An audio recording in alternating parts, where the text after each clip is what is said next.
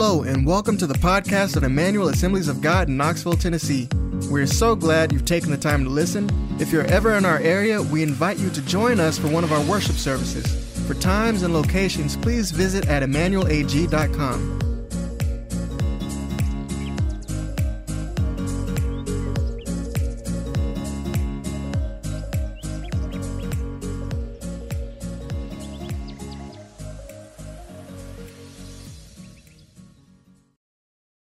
I'm excited today. We got a special guest that I want to. I have a privilege of introducing. Uh, we're going to have a few guests over the next few weeks. Uh, Meshach in a couple of weeks, who's not here today, rightfully so. The baby was just born yesterday, so they, he, he gets this one off. He gets to stay home today. But uh, celebrate with them. The everyone's healthy. Bethany, uh, Kairos, everyone is healthy, and so he'll be preaching though in a couple of weeks. Uh, but today we have a friend, I would say, of, of our families for a long time. I was trying to go back, BJ, and think how long it's been. It's at least been 15 years, maybe longer, um, that I got to know you, your family, uh, just through Kiko. And so honored today that we've got BJ Shockey coming to share the word with us this morning. Would you make him feel welcome? Thank you. Thank you. We got it figured out. All right. All right. Well, good morning, everybody. Uh, thank you for the opportunity to, to share here today. I was also thinking as I was preparing this, you know, it's been probably a couple of years since uh, I've actually got, an opportunity to preach, so I'm really excited. And um, I've got here 47 pages of notes that I'm going to be going through. So, but it's okay. I asked Michael how long I could preach today, and he said that I could go as long as I wanted to. But at lunchtime, everybody would be leaving, so when I'm done, just turn off the lights and lock the door. So, no, we, we won't go that long, no. But uh, I just want to, again, thank you for the opportunity. Good morning, everybody, and greetings from my wife. I think everybody knows my wife, Rin Kim. She's there in the back.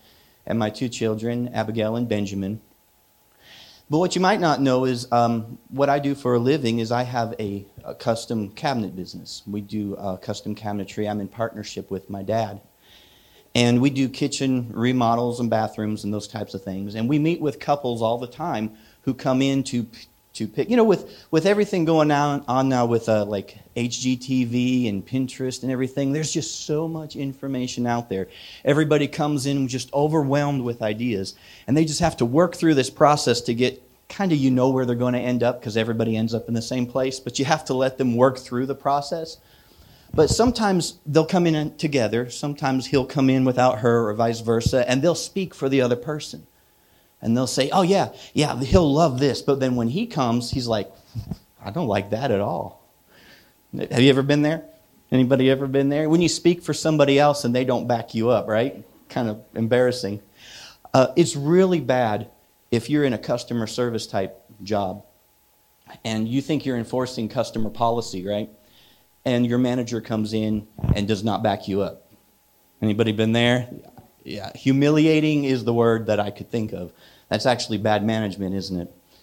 My kids do it all the time. My daughter is older, and she thinks she can speak for mom and dad to her younger brother all the time.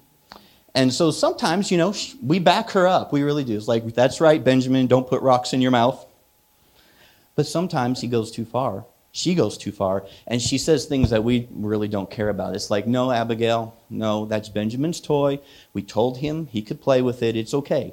Because she's gone beyond what our intentions are. See, as long as you're speaking for somebody else, you have to stay within what their intentions are and their desires are. Once you step out of that, you no longer represent them, right?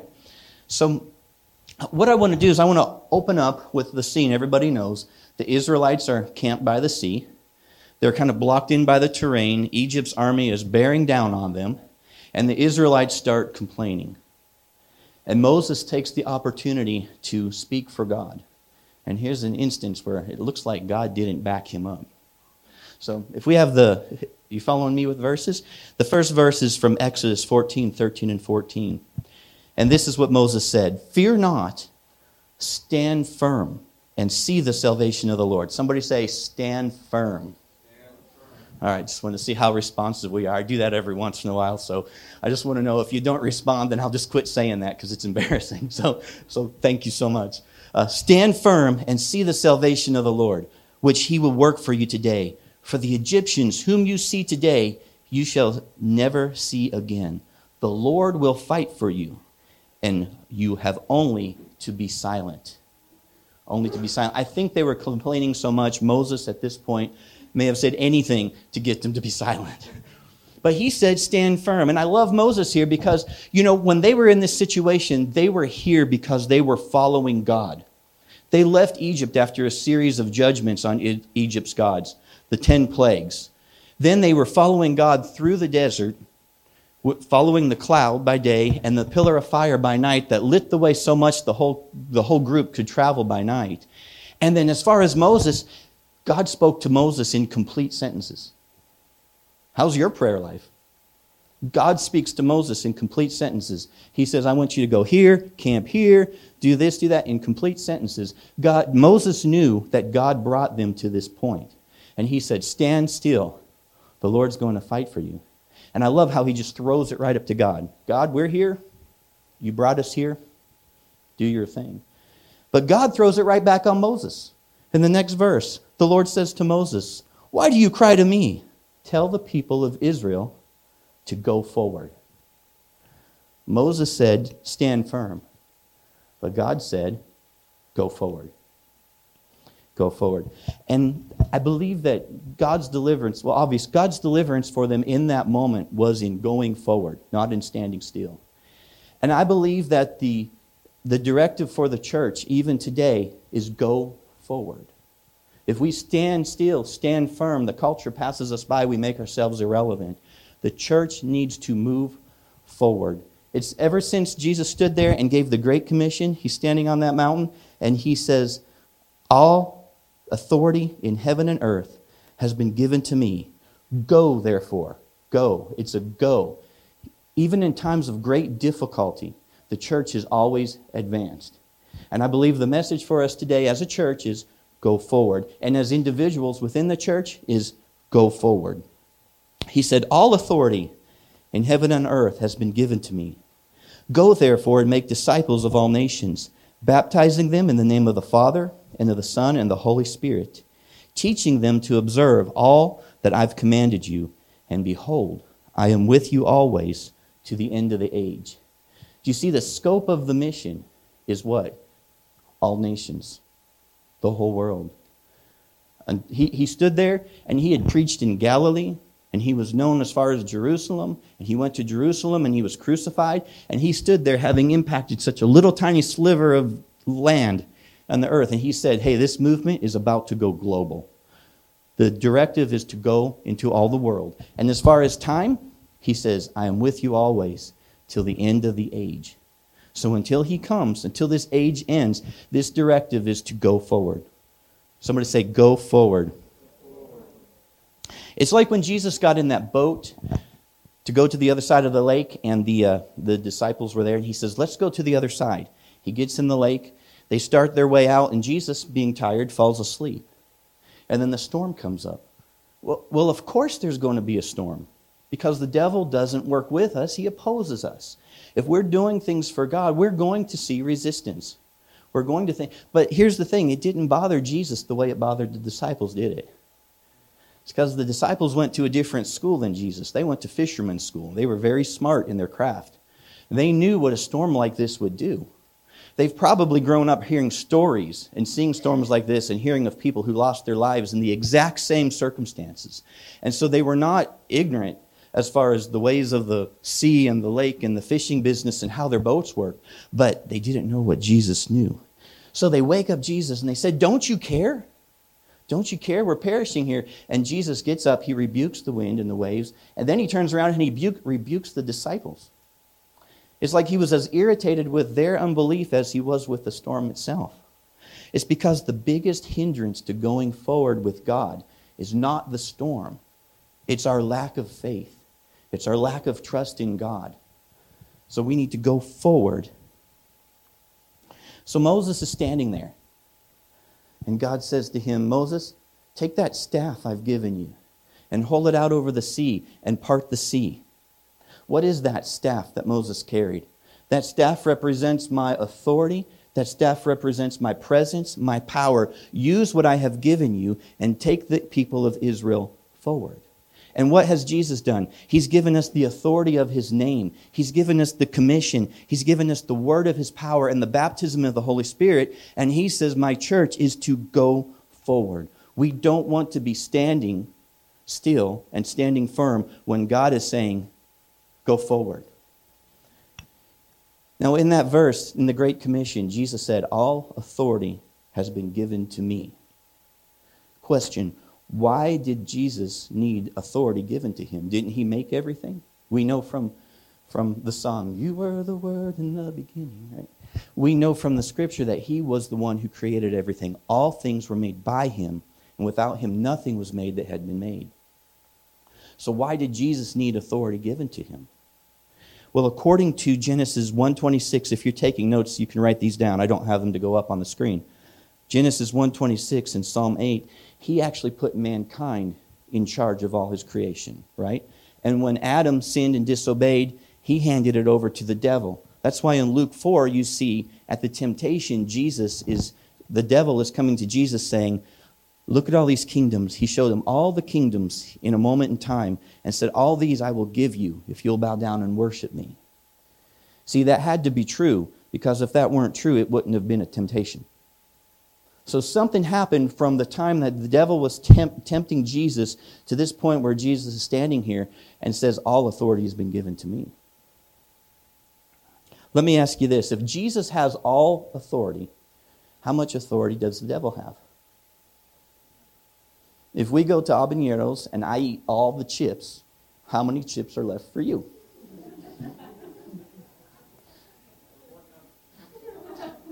I'll eat those chips. No, I can do it. No, no. The devil has no authority. What he does is he does what he can get away with. But here's another question If all authority has been given to Jesus, then how much authority do you have?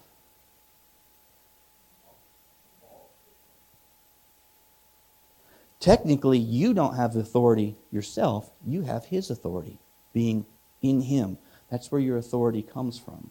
There are people who say, you know, I've opened the door to the devil and I gave him authority to do such and such in my life. And it's like, not really. It's not really your authority.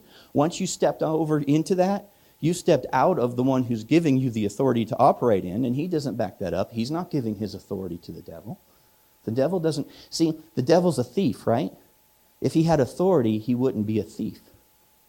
If you had authority, you'd probably have a key and you'd go in and take what you wanted. But the thief comes in, he breaks in, comes over the fence, kills, steals, and destroys because he doesn't have authority. That's the thing that makes him a thief. All authority is Jesus, belongs to him. We are in him, so we operate in heaven's authority. It's just like a policeman. When, uh, whenever you know a policeman stops you, I got a, I got a speeding ticket once. I had a Camaro. I promised the Camaro it could sit in a parking lot and you could put a radar on it and it would indicate about 15 mile an hour. It really looked good. And I was driving, and I was not, he didn't, I wasn't, I don't know if I was speeding a little bit, but I wasn't doing what he said. It was in one of those places where, where they were uh, just stopping everybody. And so I was, I was in line. So I knew I didn't do it, so I went to court to fight it. And it was a, I'm, I'm, it was a weird feeling because I pled not guilty. So they gave me, I asked for a trial. And so when they say the people versus Brent Shockey, I was like, I feel like the enemy of the state here or something. It was so it was a weird thing to hear. But that policeman, that district attorney, they were operating in the authority of that county. They were elected officials, so they represented the people. And that's the extent of their authority. That policeman wasn't free just to go out out of his county in plain clothes and stop people and give them tickets. There was nobody to back him up. But as long as he was operating with the intent of the people and the government that elected him, he could stop me, give me a ticket, the DA could bring charges. In this case, they were wrong, and thank God the case was dismissed. But they operated, you operate in the kingdom of heaven's authority, in Jesus' authority. It's not your authority, it's his authority. And when we speak the words of Jesus, he backs us up. So, what happened at the cross then? We get a look at that in Hebrews chapter 2, verse 14 and 15. Since therefore the children share in flesh and blood, he himself likewise partook of the same things. Means Jesus took on himself a body, that through death he might destroy the one who has the power of death, that is the devil. See? Through death, through his death on the cross, he destroys the devil and deliver all those who, through fear of death, were subject to lifelong slavery. The legal side of our salvation happened was taken care of here at the cross. A lot of theology, as you read it, deals with the legal side. It deals with being declared to be in the right with God. We have been justified, declared to be righteous. Excuse me. We've been adopted. Probably Michael and Candy could talk about adoption more than any of us, but you've been adopted. That's a legal action. Know, you maybe have absolutely loved that child. Tell me if I'm wrong. You've loved that child, you treated them like your own, but at that point of adoption, a legal transaction happens now where you speak for that child as the parents, and nobody has to look over your shoulder. It's a legal thing. And God, who loved us, could take care of us with a legal transaction at the cross. Now he can go after us, right? You have been healed legally by his stripes. You have been legally forgiven from sins because he bore them away, right? Good stuff. But you know, the thing that makes that work in our lives is not the legal thing. That was necessary. But what makes it work for us is the continued ministry of Jesus at the right hand of the Father. That's the vital side, the living side of this whole thing. We needed to be rescued. We need those things that are legally ours to become real in our lives. That's why the book of Acts starts with this verse. If you have Acts, um, I think it says Acts 21, but it's Acts, Acts 1, verses 1 and 2, if I got that wrong.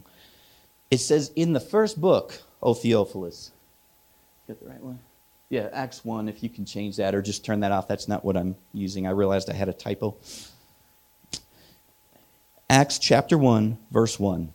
In my first book, O Theophilus, I have dealt with all that Jesus began to do and teach until the day when he was taken up. Okay, now Luke is the author of two New Testament books, the Gospel of Luke and the book of Acts. Okay? So the first book he's referring to is the Gospel of Luke, which deals with Jesus' birth, his ministry, until the time when he was taken up to heaven.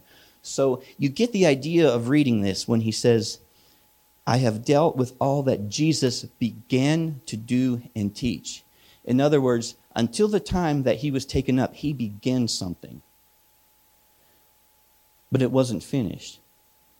The book of Acts, from this point on, and as you read it, you find this to be true, it deals with what Jesus continued to do in his ministry at the right hand of the Father. Jesus continued. See, that's why that first miracle in Acts is so important. In Acts 3, where they healed the, the lame man at the gate beautiful. It's so important, not because the disciples healed somebody, because they healed, they did a lot of miracles when they were following Jesus. Jesus even had 72 people he sent out. He told them to heal the sick in the towns you go in and proclaim the gospel raise the dead. They were all doing miracles all over the place. But at this point, what has changed is Jesus is ascended. He's at the right hand of the Father. And the question is, will his ministry continue through the church? And the answer is, by this miracle, yes. This was a testimony to, to the Pharisees, the Sadducees, the disciples, the angels, the demons, the principalities and powers, that yes, the ministry of Jesus will continue through the church, through the power of the Holy Spirit. And that is the age that we're living in now. That is the age that will continue until he comes. Jesus predicted this. John 14, 12. Truly, truly, I say to you, whoever believes in me will also do the works that I do. And greater works than these will he do because I'm going to the Father. John 16, 7. Nevertheless, I tell you the truth. It's to your advantage that I go away. It's better for you if I go, because if I don't go away, the Helper will not come to you. But if I go, I'm going to send him to you. Do you see? Jesus saw this expansion of his ministry at the right hand of the Father where he can work through the church. There's an interesting passage in the, in the book of John. If you want to uh, look it up with me, it's John 12 20. And there's some Greeks who want to see Jesus.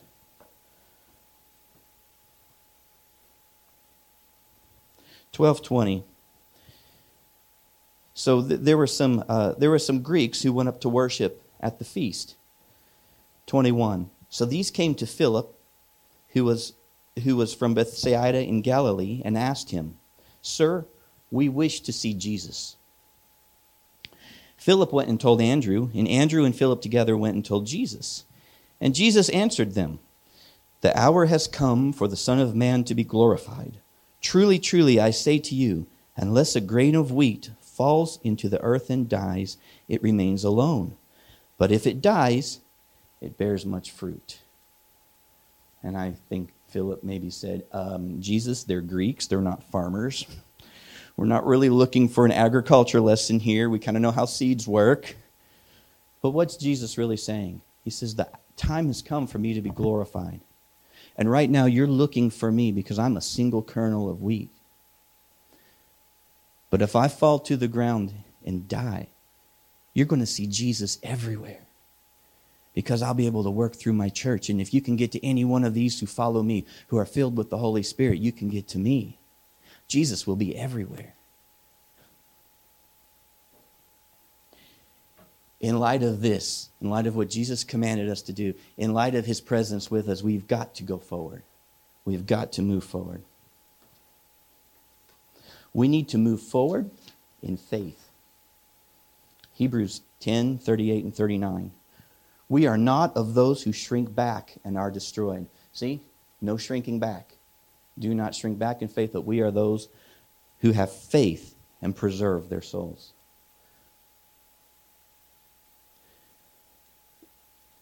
Faith is an interesting thing. There's so many sermons on faith. And faith, obviously, is believing God to do the impossible. You see people who came to him in the Gospels, and he'd say, Great is your faith. And they would receive miracles according to your faith, according to how you believed. But you know, when you look at faith in the Bible, especially in the context of Hebrews chapter 11. Everybody familiar with the faith chapter? Hebrews chapter 11, the hall of faith, the heroes of faith. You see that what makes them faithful is just the simple fact that they ordered their lives in accordance with God's character and purpose and what He was doing. Faith is how I live my life. It's not just great moments of believing. Faith is how I live every day. See, what else would be in, what else would Joseph have in common with Rahab the prostitute? The faith in the faith chapter, chapter 11, it says that Joseph spoke of the Exodus and gave orders concerning his bones. That's what got him in the hall of faith. Rahab, on the other hand, received the spies. And she's in the hall of faith. What's, what's similar between that? Where's the great exploits and all that? Joseph did a lot of awesome things in his life. So, what's the similarity between the two? Well, it's this Joseph believed that Israel was going to inherit the land.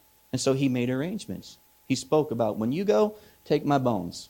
400 years later, as Israel's coming across and they're about to enter into Jericho, Rahab was convinced that Israelite was going to have the land. Israelites were going to have the land, and she made a deal accordingly in light of what she believed that saved her and her family. So they ordered their lives in accordance with what God's intentions and purposes were. Noah believed God was going to send a flood, so he built an ark. That was a smart decision, right? Uh, Abraham believed that he would be a father of many nations, and so he went out to a land where God would show him. Enoch, get this, Enoch just believed that God existed and that he would reward him if he sought him. That's what got him, not only in this chapter, that's what made him translated. He was taken. He didn't have to die a physical death. God took him. God saw that as faith. Faith is so simple. It's just how I live my life. It's our right response to his faithfulness. That's what faith is. Faith is how I it's how I spend my time and my money. It's what I do with my free time. It's the kind of occupation I choose. It's how I do that occupation after I choose it. It's who I hang out with and for what reasons. It's how I order my life in light of His coming. We must move forward in faith, which is our right response to His faithfulness. So, how should we order our lives in light of His coming? Look at, look at 1 John 3 3 2 through 3 with me. Beloved, we are God's children now, and what we will be has not yet appeared. But we know that when he appears, we shall be like him, because we shall see him as he is. And everyone who thus hope in, hopes in him purifies himself as he is pure. We need to move forward in purity. Purity is another area. And yes, I am speaking of holiness, being separated unto God. But holiness today has a lot of connotations of rule keeping, right? You need to dress this way if you'll be holy, or don't say these things, or say this. But I like the word purity just for this moment because purity, everybody knows what purity means. Purity means no mixture, it means one thing. Anybody in here like a health food nut? Health food, health food junkie? Is that right? Health food connoisseur? When you go and you look at those ingredients, what do you do? You look for things that have natural ingredients with no additives, no BHP, BHA, BHT, all that kind of stuff, right? That's why when I go get a snack, I look for something with pure sugar. but even then, technically, pure sugar is when you go down the baking aisle and you get a bag of what? Sugar with nothing else in it, right? You know, you go around town and you see the, the signs at the Weigels, they say 100% gas, right? What does that mean? No ethanol, no mixture, because that ethanol gets in your carburetors and gums it up. So if you have an old car or you have a lawnmower, you want to run pure gas, no mixture. Pure gold is what? Gold that has had all the impurities boiled out. There's nothing left in there but gold. It's pure. And the more pure it is, the more valuable it is. You know, God says to seek first the kingdom of God, and all these things will be added to you. We can be like the Gentiles, we can seek the things, and then we'll never have the kingdom. But he says if you seek the kingdom, you'll have the things that you need as well. Jesus said that it's the pure in heart who see God. Blessed are the pure in heart, for they will see God. So we need to move forward in faith and faithfulness. We need to move forward in purity. And we need to move forward in prayer. Look at these verses with me. Actually, it's one verse. I put three translations up. Ephesians 6:18 in the ESV says this: praying at all times in the spirit with all prayer and supplication. The NIV says it a little different. It says, "And pray in the spirit on all occasions with all kinds of prayers and requests. All kinds of prayers. The King, King James says, praying always with all prayer and supplication in the Spirit. And so, what I want to deal with is two aspects I see here the idea of all kinds of prayers. There are so many different ways to pray. I mean, my prayer life looks so different than Rin Kim's prayer life my prayer life doesn't even look the same as I don't always do the same thing consistently. There's so many different ways to pray. There's all kinds of prayer. I could say here, I could stand here and say, you need to have a time every day where you pray, and that's probably good. But I don't want to tell you what to do that way because it's going to look different than mine. It's just, it's just going to be different. There are prayers of thanksgiving, prayers of adoration, prayers of supplication, making requests, consecrating our lives, prayers of consecration. Uh, sometimes when I pray, I I uh, like to start off just praying the word of God, and it kind of works as a hook and just starts pulling things out of me that I get to pray for. Other times I'll pray in the Holy Spirit, praying in tongues, and I'll just pray that way, and then as things come to my mind, I pray them out. Sometimes I walk when I pray, sometimes I find a quiet room and close the door, my garage or something, and I pray. It always looks different. But what I want to really concentrate on here as I speak of moving forward in prayer is the phrase, in the Spirit. What we need to do is to protect the awareness of that real tangible connection that we have with the Father. And if you listen to how I said it, I said protect the awareness of it. Because if you're born again, if you're in the family, you have that already. Jesus said, My sheep hear my voice. It's the most natural thing for you to hear his voice. So what you're what I'm saying is you don't have to try to hear his voice, but you need to protect the awareness that his voice is there and it's there for you to hear. And sometimes what we might have to do is unplug from some things of the world. We got to go camping, thank you. We got to go camping a few weeks ago, and uh, you know, you're out there in this, my kids loved it. It was their first time, it was so cool. But you're out there and there's all this nature around you, and it's absolutely gorgeous. It's the most natural thing in the world to hear it. You're just there, you absorb it. But my wife, um, she works um, on the phone.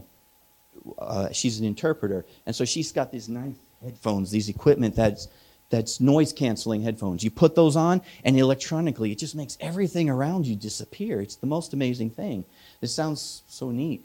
So imagine if I'm out there in the woods camping, I put those on and play some music through an MP3 player. Am I going to enjoy the nature that's there? I'm not. It's not because the nature's not there, it's because I've given my attention to something else.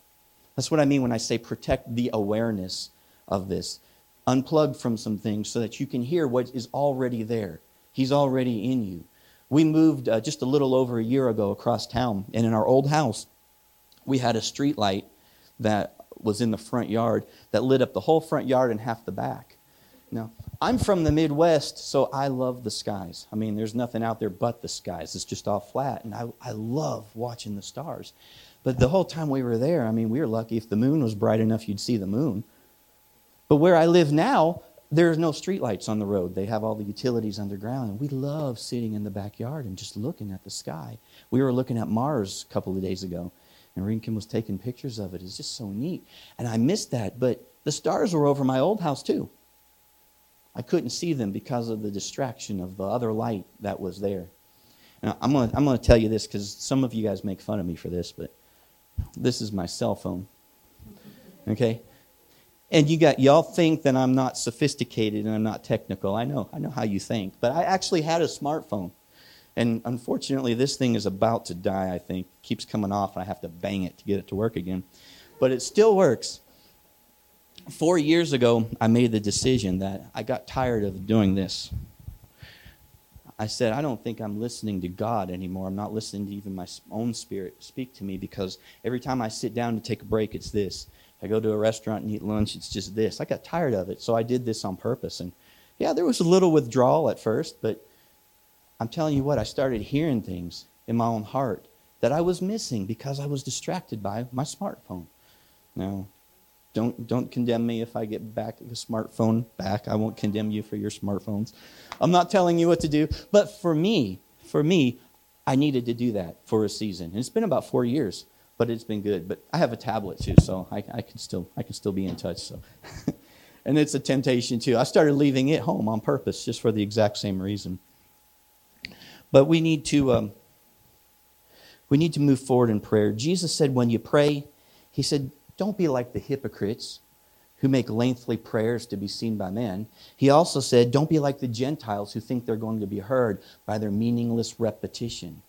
But when you pray, in Matthew 6 6, when you pray, go into your inner room and shut the door and pray to your Father who is in secret and your Father who is in secret will reward you. So you're not praying with your window open so people going down the street in your village life back then would see you. You go into your inner room, you close the door so nobody hears you. You pray to your Father who is in secret. Let me ask you this what kind of value does that prayer have if it's not real? If, that's, if it's not something that is a real connection to the Father, there is absolutely no value in praying like that. But Jesus says, Your Father who sees in secret will reward you because it's a real, tangible connection with God. James 5:16 says the effective prayer of a righteous man can accomplish much. So we need to go forward in prayer. And finally, we need to go forward in humility. 1 Peter 5 5 through 7 says that we should clothe yourselves all of you, with humility toward one another. For God opposes the proud, but gives grace to the humble.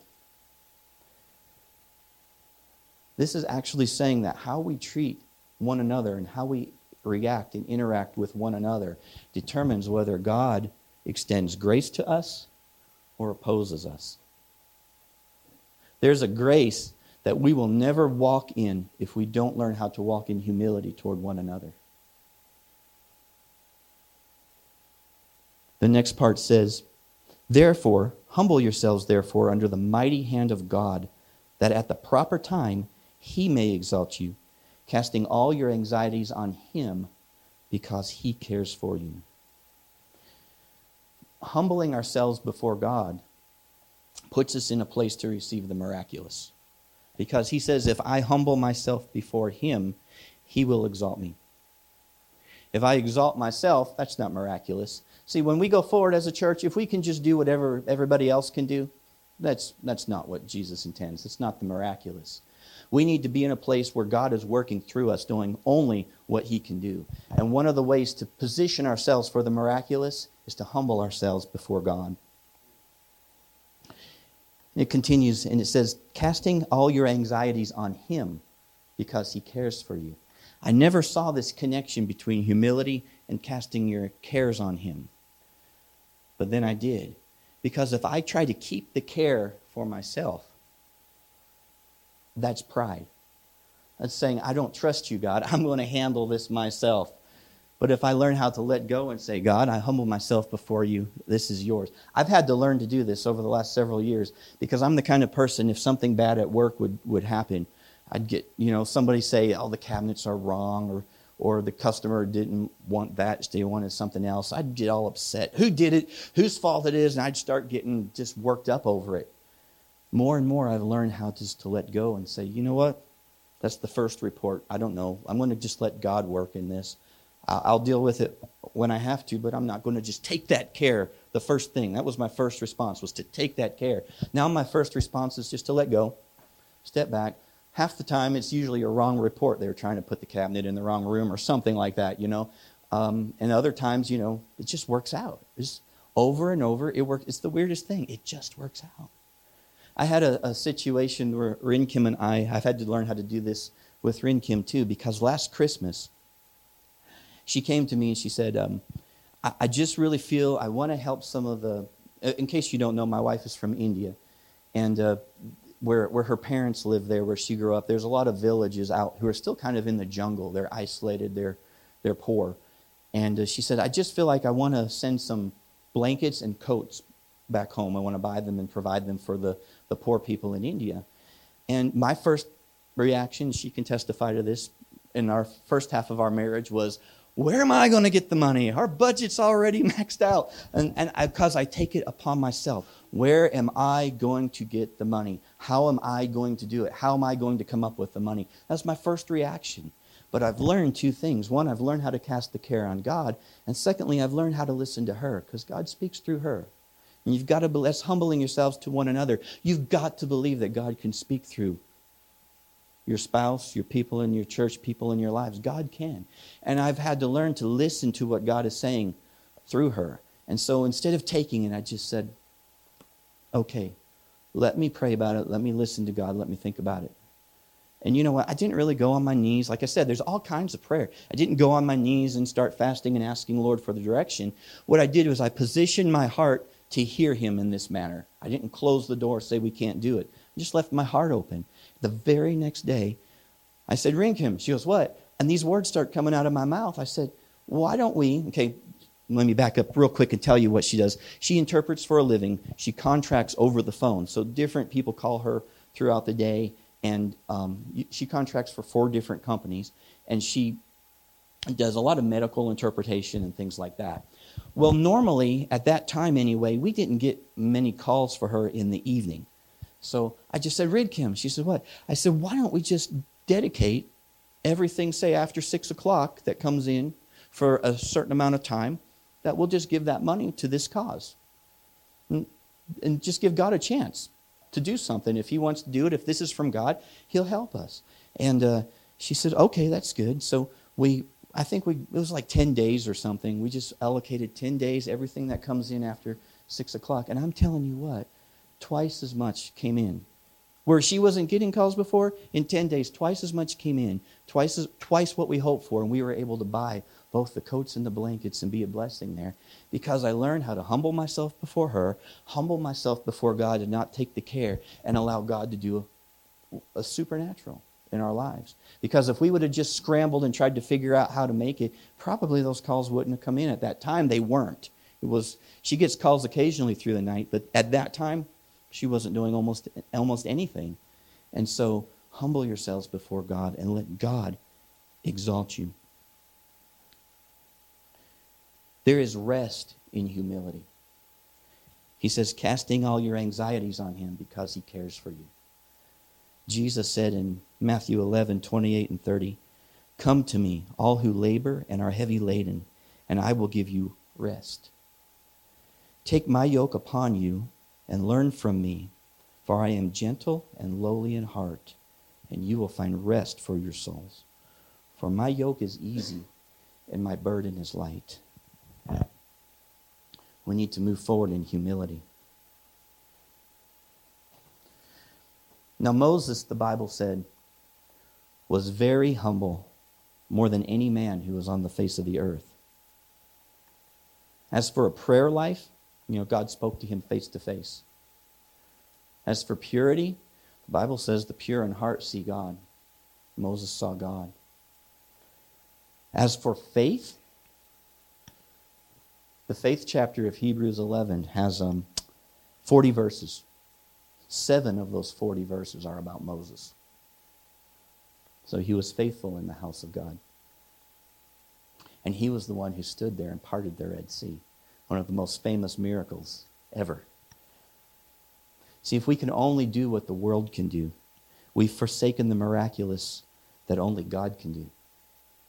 But he wants to do it. He wants to do it through us. All of these things faith, purity, prayer, and humility position us to receive the supernatural and to operate in the miraculous. They're not rules to be followed. It's not like you have to pray a certain amount of time to get here. It's working these things into our lives is the kind of person that God works through when he brings about his kingdom. When God wants to advance his kingdom in the earth, he doesn't do it like the other nations. He doesn't send in the tanks and the bombs and the guns and the armies. Here's how God works He sends in the poor in spirit, He sends in the mourners, the gentle. He uses those who hunger and thirst for righteousness, the merciful, the pure in heart, and the peacemakers. These are the kinds of people He works through to bring about His kingdom. Are you on board? On board. Let's pray. Father, we thank you for your word.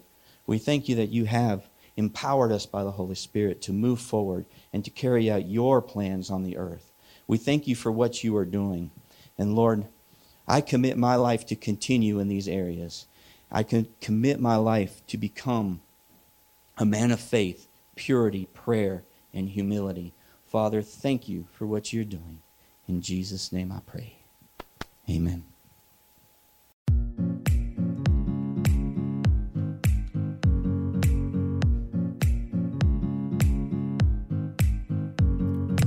So glad you've taken the time to listen. If you're ever in our area, we invite you to join us for one of our worship services. For times and locations, please visit at emmanuelag.com.